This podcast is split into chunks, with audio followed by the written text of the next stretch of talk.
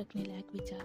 पहला सफलता का मतलब सफल जीवन है। अगर आप शांत खुश सुखी हैं और अपना प्रिय काम कर रहे हैं तो आप सफल हैं। दूसरा पता लगाए कि आपको कौन सा काम प्रिय है फिर उसे कर दें। अगर आप सच, अपनी सच्ची अभिरुचि नहीं जानते हैं तो मार्गदर्शन के लिए प्रार्थना करें और यह आपको मिल जाएगा। तीसरा अपने खास बने और इसके बारे में किसी अन्य व्यक्ति से ज़्यादा जानने की कोशिश करें। चौथा, सफल व्यक्ति स्वार्थी नहीं होते हैं। जीवन में उनकी प्रमुख इच्छा मानवता की सेवा है। पांचवा, मानसिक शांति के बिना कोई सच्ची सफलता नहीं मिलती। छठवा, सफल व्यक्ति के पास गहन मनोवैज्ञानिक और आध्यात्मिक समझ होती है।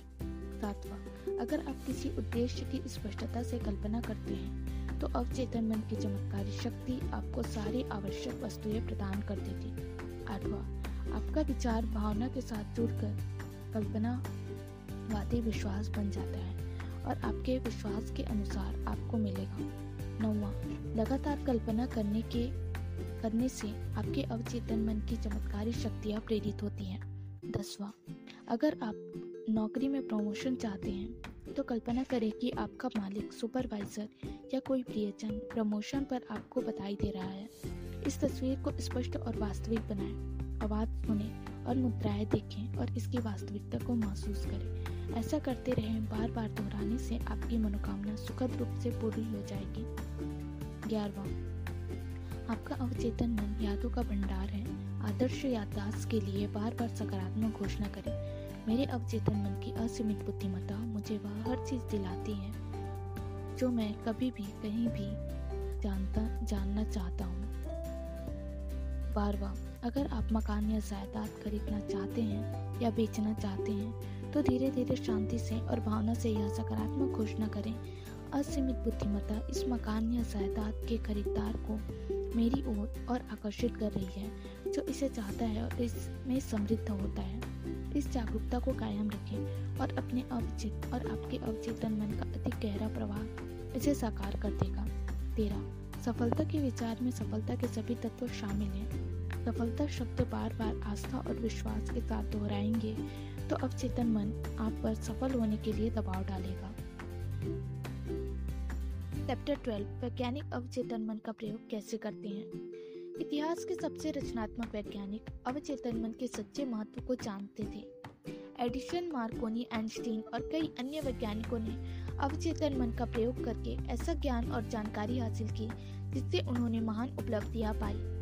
अवचेतन मन की शक्ति को कर्म में बदलने की योग्यता, महान वैज्ञानिकों और शोधकर्ताओं की सफलता बहुत महत्वपूर्ण और निर्णायक तथ्य है। इसका एक बहुत अद्भुत उदाहरण मशहूर केमिस्ट फ्रेडरिक फॉन स्टेडोन्यूट्स के जीवन में देखा जा सकता है। वे काफ़ी समय से बेंजीन नामक हाइड्रोकार्बन के रासायनिक सूत्र को समझने के लिए जूझ रहे थे, जिसमें कार्बन और हाइड्रोजन के छह छह परमाणु होते हैं। स्टेडोन्यूट्स इस समस्या से लगातार परेशान हो रहे थे। उनकी तमाम कोशिशें नाकाम हो रही थी। जब वे इस गुत्थी को सुलझाने में कामयाब नहीं हुए तो उन्होंने थककर मामले को अपने अवचेतन मन को सौंप दिया। इसके कुछ समय बाद जब वे लंदन की बस में चढ़ने वाले थे तो उनके अवचेतन ने उनके दिमाग में अचानक कौंध प्रस्तुत की। अपने मन में स्टेडो निर्जन सांप की छवि देखी, जो अपनी ही पूंछ काट रहा था और गोल गोल घूम रहा था। अवचेतन मन के इस संदेश से वे प्रेरित हो गए। और उन्होंने अपनी खोज की दिशा बदल ली जल्दी ही उन्हें लंबे समय से चाहा गया जवाब मिल गया। परमाणुओं का गोलाकार संयोजन, जिसे बेंजिन रिंग के नाम से जाना जाता है। किस तरह एक मशहूर वैज्ञानिक ने अपने आविष्कार किए। निकोला टेस्ला विद्युत के क्षेत्र में बहुत प्रतिभाशाली पथ प्रदर्शक थे। विज्ञान म्यूजियमों में रखी टेस्ला काइल बच्चों को हमेशा बहुत पसंद आती है। यह उनका सिर्फ़ एक आविष्कार है। आविष्कृत धातु के इस गोले को जब कोई छूता है तो स्थैतिक विद्युत उसके बाल खड़े कर देती है। टेस्ला ने प्रसारण ऊर्जा की अवधारणा के भी प्रयोग किए, और इस विषय में उनके विचार अब भी क्रांतिकारी समझे जाते हैं। टेस्ला अवचेतन मन की शक्ति पर विश्वास करते थे, और उसका इस्तेमाल भी करते थे। जब भी उनके मन में किसी नए आविष्कार या नई शोध दिशा का विचार आता था। तो वे अपनी कल्पना में इसकी तस्वीर बनाते थे और फिर इसे अवचेतन मन के हवाले कर देते थे। वे जानते थे कि उनका अवचेतन मन इसे सही तरीके से पूरा बना देगा और उनके अव, और उनके चेतन मन को वे सारी बातें बता देगा, जो इसे साकार करने के लिए ज़रूरी है। हर संभावित सुधार पर शांति से मनन करने की वजह से गलतियाँ सुधारने में उनका जरा भी समय बर्बाद नहीं हुआ। क्योंकि गलतियाँ हुई ही नहीं। अपने साथ काम करने वाले तकनीशियनों को वे अपने मस्तिष्क से निकल, निकला आदर्श पूर्ण प्रोडक्ट देने में सक्षम थे। एक इंटरव्यू में उन्होंने कहा था मेरा यंत्र हमेशा मेरी कल्पना के अनुरूप ही काम करता है। बीस सालों में इसका एक भी अपवाद नहीं है। इस तरह एक मशहूर वैज्ञानिक ने अपनी समस्या सुलझाई। हार्वर्ड यूनिवर्सिटी के प्रोफेसर लुई एगेसिज उन्नीसवीं सदी के सबसे मशहूर अमेरिकी प्रकृति वैज्ञानिकों में से एक थे। उन्होंने अपने अवचेतन मन की महान शक्तियों को नींद में महसूस किया। नीचे दिया गया उदाहरण एगेसिज की जीवनी से लिया गया है, जिसे उनकी विधवा पत्नी ने लिखा है। वे दो सप्ताह से एक पत्थर के टुकड़े पर संरक्षित फॉसिल की धुंधली छाप को समझने की कोशिश कर रहे थे। थकने और चकराने के बाद उन्होंने आखिरकार अपना काम एक तरफ़ रख दिया और उसे अपने दिमाग से निकालने की कोशिश की।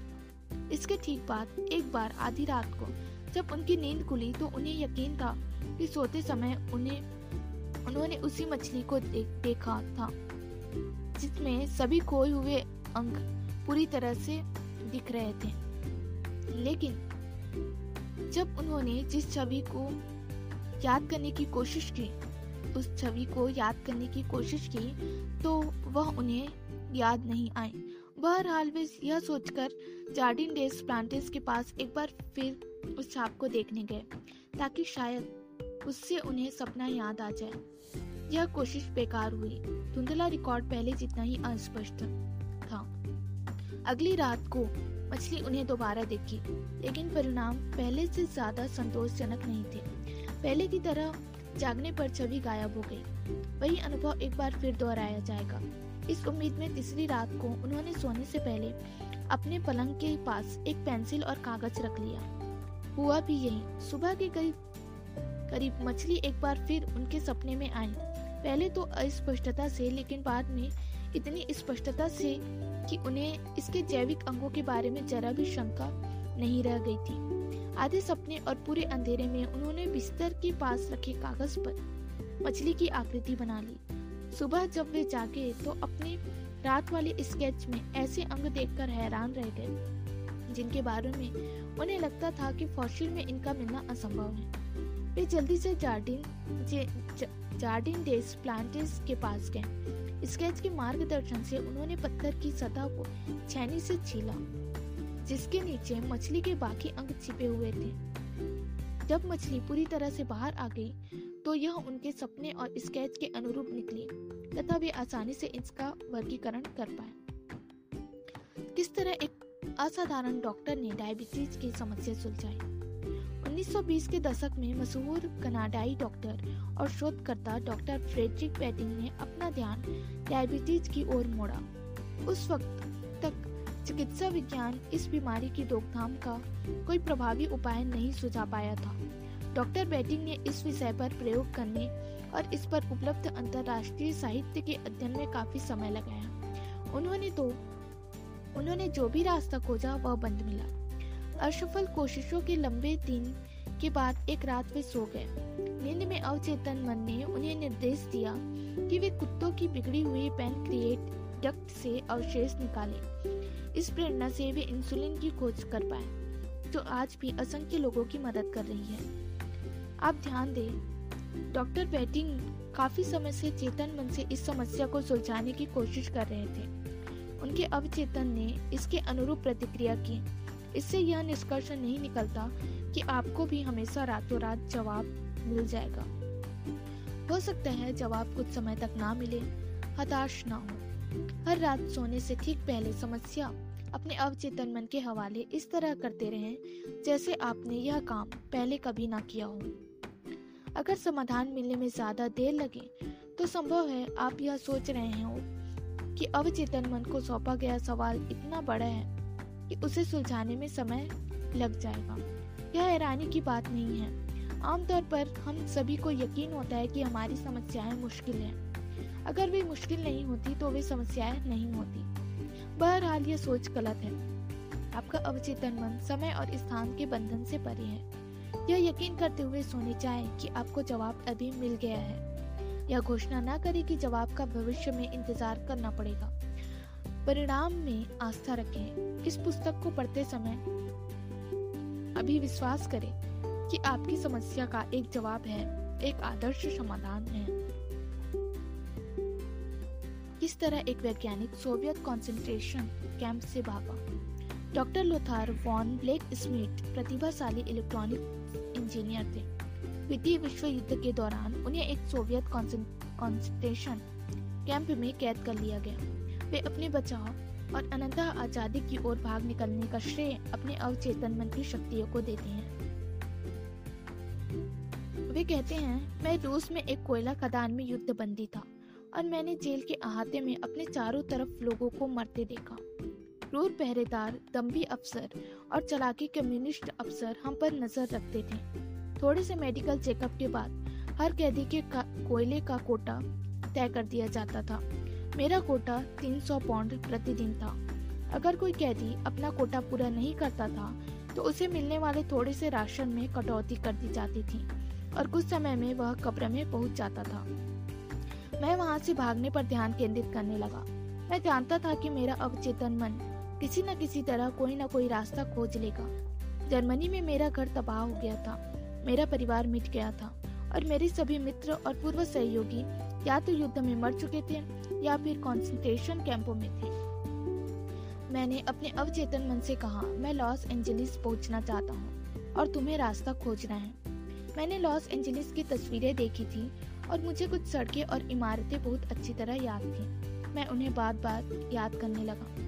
हर दिन, हर रात मैं कल्पना करता था कि मैं विल्शायर रोड पर एक अमेरिकी लड़की के साथ टहल रहा हूँ, जिससे मैं युद्ध से पहले बर्लिन में मिला था। अब वह मेरी पत्नी है। मेरी कल्पना में हम स्टोर्स में गए, बसों में यात्रा की और इस तरह में भोजन किया।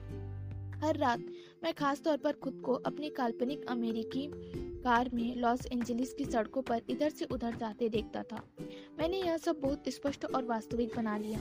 मेरे मस्तिष्क में ये तस्वीरें उतनी ही वास्तविक या स्वाभाविक थी जितना कि कंसंट्रेशन कैंप के बाहर लगा पेड़ हर सुबह प्रमुख पहरेदार लाइन में खड़े कैदियों को गिनता था। वह कहता था, एक, दो, तीन।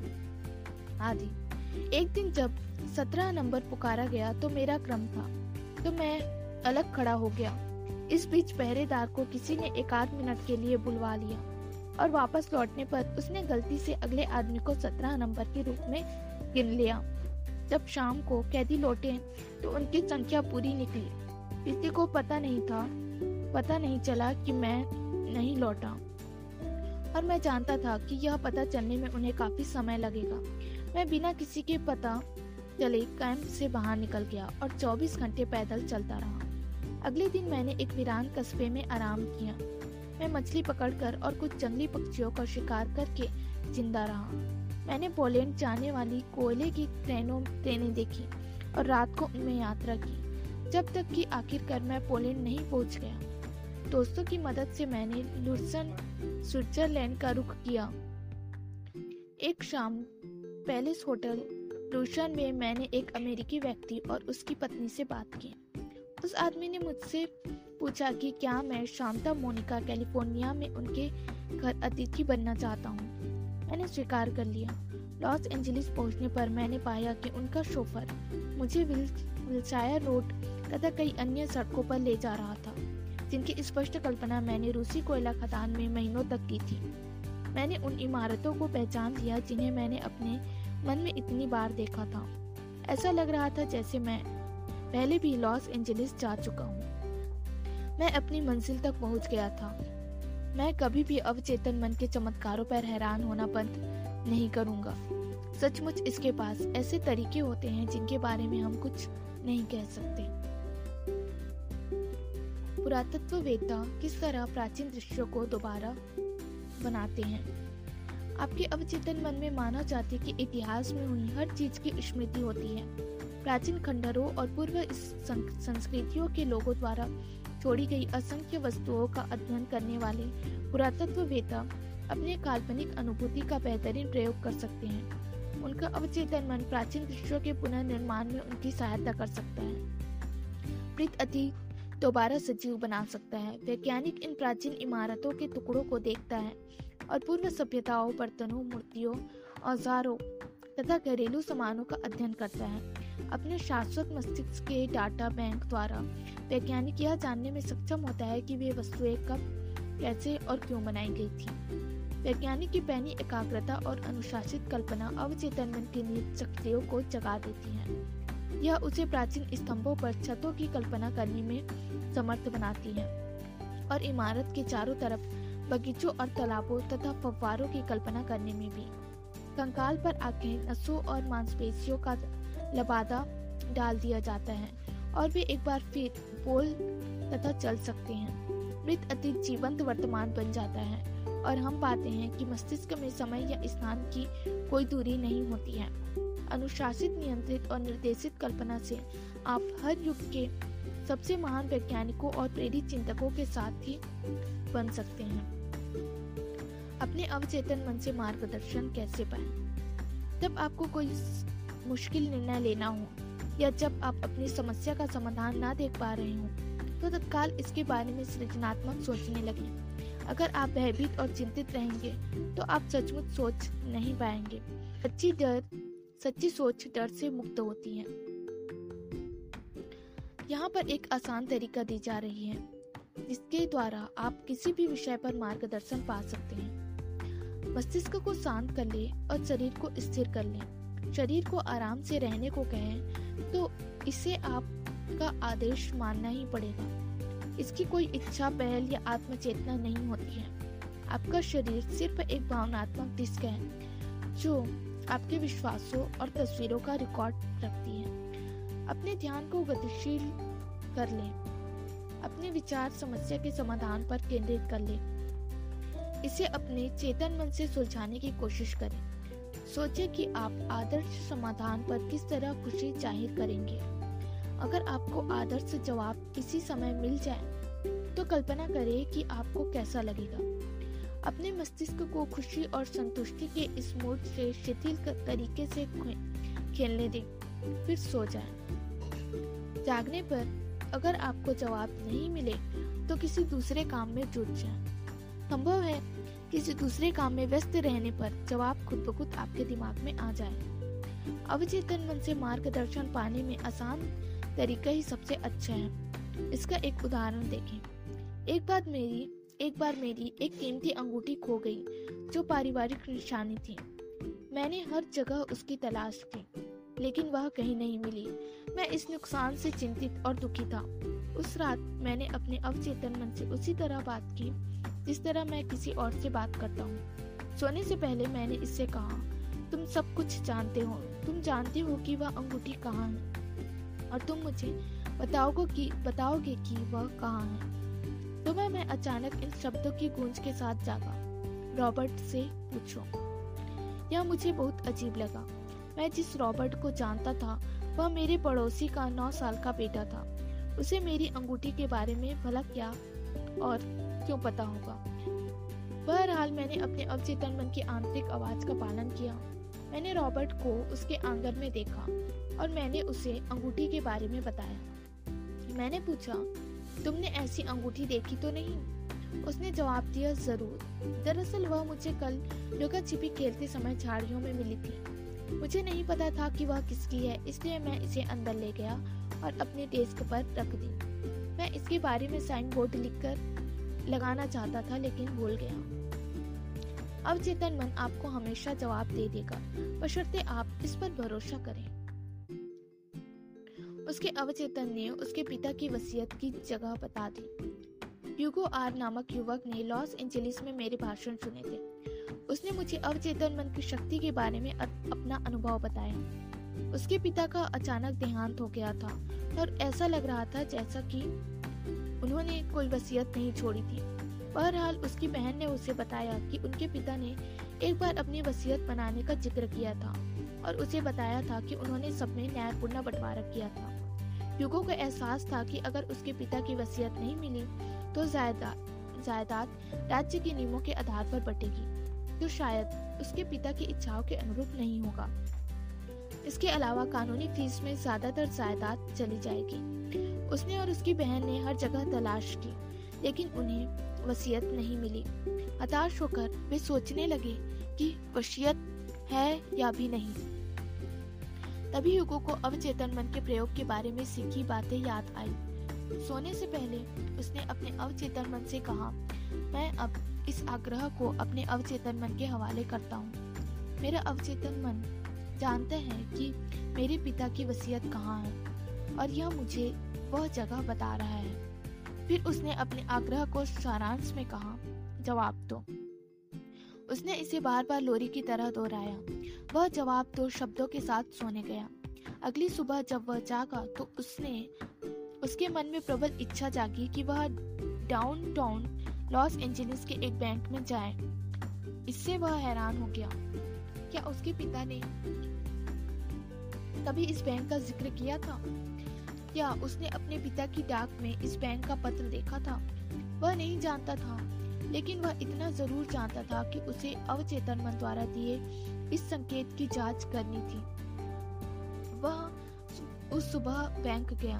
अनंतः, एक बैंक अफसर ने इस बात की पुष्टि की कि बैंक में उसके स्वर्गीय पिता ने, के नाम पर एक लॉकर था। जब उस लॉकर को खोला गया तो अंदर वसीयत मिली। जब आप सोने जाते हैं तो आपका विचार आपके भीतर ही निहित शक्तियों को जगा देता है। मान ले आप सोच रहे हो कि क्या आपको अपना मकान बेचना चाहिए? कोई शेयर खरीदना चाहिए? किसी पार्टनरशिप को तोड़ देना चाहिए?